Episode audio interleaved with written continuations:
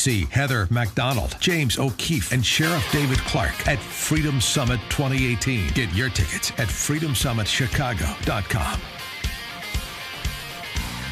Dan and Sean from Elmwood Park and for Amy J this morning, and Melania Trump sat down for a, an exclusive interview with ABC News, following her around in Egypt and perhaps other places in Africa. I don't know what ABC News's uh, schedule was, but uh, Melania did grant a uh, no questions barred interview, huh. and uh, this is going to be aired tomorrow night. But of course, to try and uh, whip up interest in uh, something other than Clinton Foundation donor zero, they have teased a couple of the Q and A sets between Melania and ABC.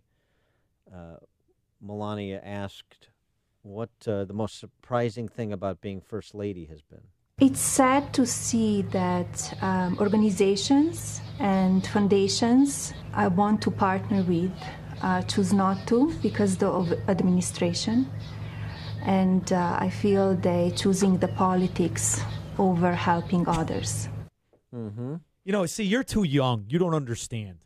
I was a Bullwinkle fan. I keep waiting for him to come out of the background. I love it. Love it. Okay. Uh, it was interesting because she was pressed on. Well, give me an example of the, one of those organizations that won't help you, even though you have the same objective because of the politics. And she restrained. She's very restrained. I, I, find her actually pretty shrewd politically, in the sense of sort of knowing her position in this milieu of D.C. and American politics. And so she said, "I'm not to." I'm not going to call anybody out. They know who they are. Uh, also, of course, not surprisingly, asked about uh, the Me Too movement and, and really against the backdrop of the Kavanaugh confirmation and uh, whether or not she stands with women. You know, one of those banal questions only a DC journalist could ask. Uh, I support the women, and they need to be heard. We need to support them, and you know, also men, not just women. Do you think men in the in the news that have been accused of, of sexual assault and sexual harassment have been treated unfairly? You need to have a really hard evidence that you know that if you're accused of something, show the evidence. Some women might hear that and say, How could you say that, Mrs. Trump? You, you need to stand with women. What would you I say? I do stand with women, but we need to we need to show the evidence. You cannot just say to somebody, I was, you know, sexually assaulted and or you did that to me, or because sometimes the media goes too far, and um, the way they portray some stories. It's it's not correct. It's not right. Yeah, and the way they don't portray other stories, uh, examples of, uh, I would say more than on incivility uh, on the left. That Minnesota teacher we talked about earlier in the week, Rosemount, Minnesota, who tweeted, "So who's going to take one for the team and kill Kavanaugh?" Oh, it's a great. Did she tweet that really? Great school teacher. She she was put on paid administrative leave. Oh she, well, you got to give her a pay. She's now resigned. South Charlotte Middle School uh, on the uh, marquee on their sign in front of the school. F. Kavanaugh on the marquee. Oh my word! And they spelled it out. They didn't just put F. Kavanaugh. No, they spelled it out. What and a disgrace! Somebody caught a picture of it. The school retweets with this with this the letters taken down, the F. Kavanaugh taken down. That's fake news. It wasn't there. Unfortunately, other people had seen it and taken pictures as well. And in fact, it was there. So the then fallback excuse, and potentially it's the case, was we left the sign unlocked and the letters were unlocked. And so somebody posted this, but it certainly wasn't the school or administrators who did it. But it, even if it wasn't the school or administrators, I mean, a culture that begets these reactions from adults. Mm-hmm. I mean, uh, including Eric Holder, including Hillary Clinton. starting to think they're right, though, Dan, because maybe we are too civilized. Maybe we should go in the school and grab the administrator by his hair and make him change it with his face. Um, uh, you would fit in very well, apparently, at yeah. South Charlotte Middle School. Now you can't leave. Uh, all right. For more on the topic of civility, uh, Melania's interview, her, uh, her, her as a, a, political asset for the president. We're pleased to be joined again by our friend David Drucker, who is a senior political correspondent for the Washington Examiner. David, thanks for joining us. Appreciate it. Yeah, good to be here. Why don't we start with Melania and just uh, the decision at this time, three and a half weeks out, to do this sort of open-ended, wide-ranging interview with uh, ABC News and uh, uh, have the country hear from the First Lady? Well, look, I think that, that Republicans believe they ended up on the right side of the Kavanaugh fight. I, I think that they're looking at Senate races. They're looking at an increase in Republican interest in the election. Um, and I think it's fair to say that this was not just an open and, and shut case politically um, for either side, that that means it wasn't an open and shut case for the Democratic Party.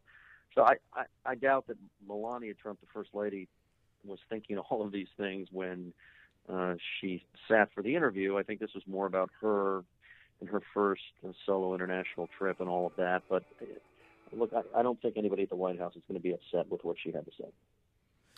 I, I have a question about your article. Uh, top Republican groups split on how to save the House majority uh, on your website, thewashingtonexaminer.com. Um, I'm curious about this because I don't want to follow the path of the old establishment Republican.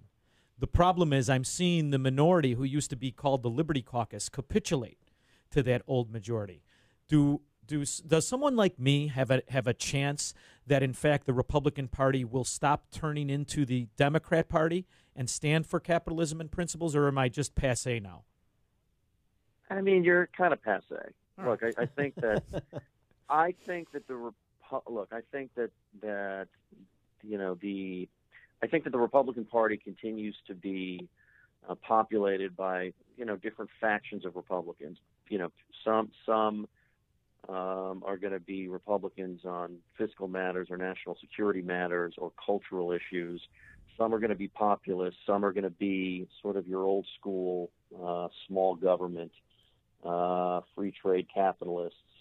Um, but you know, look, I think right now there's just not that big of an appetite among Republicans for um, principles, re- really reducing the size and scope of government, except when it comes to regulatory reform and the kinds of regulations that impact uh, various industries. I think there, what you've seen under Trump and you've seen in Congress is, is a support, is, is a lot of support to disentangle and to sort of untangle all of the regulations that had built up under Obama. But when it comes to reforming Medicare and Social Security and Medicaid, the, the real cost drivers in the government, and obviously, as you've seen with attitudes on trade and how involved the government should be in, in, in the economy in that regard, that's just not where the sort of power base of the party is. Right. The uh, there's there's no seeming appetite uh, uh outside of outgoing Speaker Paul Ryan to talk about structural reform entitlements, but there does seem to be energy, and uh, this is uh, pointed out by the president's op-ed in USA Today to oppose sort of the full-on uh, Democrat socialism that's being proposed by the other side, and so he takes up the Medicare for all. $32 billion, probably a lowball estimate, a gambit by Bernie Sanders and uh, the socialists to formally have the government take over the health insurance market. And the president's decision to uh, write that op ed and take up that issue seems to indicate that he and, and maybe congressional Republicans do want to have that conversation about some form of capitalism that the cap- the Republicans support versus the full on socialism where where the energy on the left resides. So I, I don't actually think that's what's going on. I think this Okay. is more of a cultural argument. I, I, I think it's more of a political cultural argument. I mean, the, the argument that Republicans are making is that that government control of the healthcare system, i.e., Medicare for all, would destroy Medicare as we know it, which is a form of socialist Right. uh, socialist medicine. Um, now, it's it's not government control of the entire healthcare system, and people pay in over the course of their life so that they can use Medicare once they're um, retired or of retirement age. But it is a form of government involvement in medicine. And actually, because Medicare has become so big and such a big, it's a big driver of, of drug costs and doctors and what they charge and hospitals. And so the argument isn't let's let's reduce the amount of government involvement in, in healthcare. It's let's protect the part of government in, involvement in healthcare that we all like, and not do the kind of thing we don't like. So it's a, it's a sort of interesting. It, it could be a very effective political argument, by the way, but it's not quite um, the argument for a freer healthcare market beyond what we have now. It's just an argument not to muck up what everybody likes.